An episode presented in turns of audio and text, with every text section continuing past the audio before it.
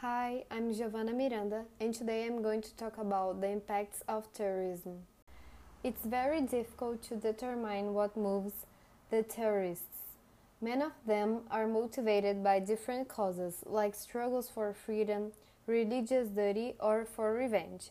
There are some of them that seem to act without having a specific motive, but probably their reasons are envy, resentment, and the feeling of exclusion. The terrorist attacks cause devastating impacts.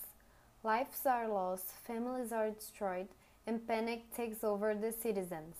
After an attack, a lot of people start to demonstrate xenophobia against the nationality of terrorists. Besides, the economy of the region targeted by terrorism is severely damaged due to the death of workers and to the destruction of infrastructure. The world economy is also affected after some attacks. The global politics also changed after terrorist acts. An example of it was the September 11th attack, which brought a transformation in American foreign politics.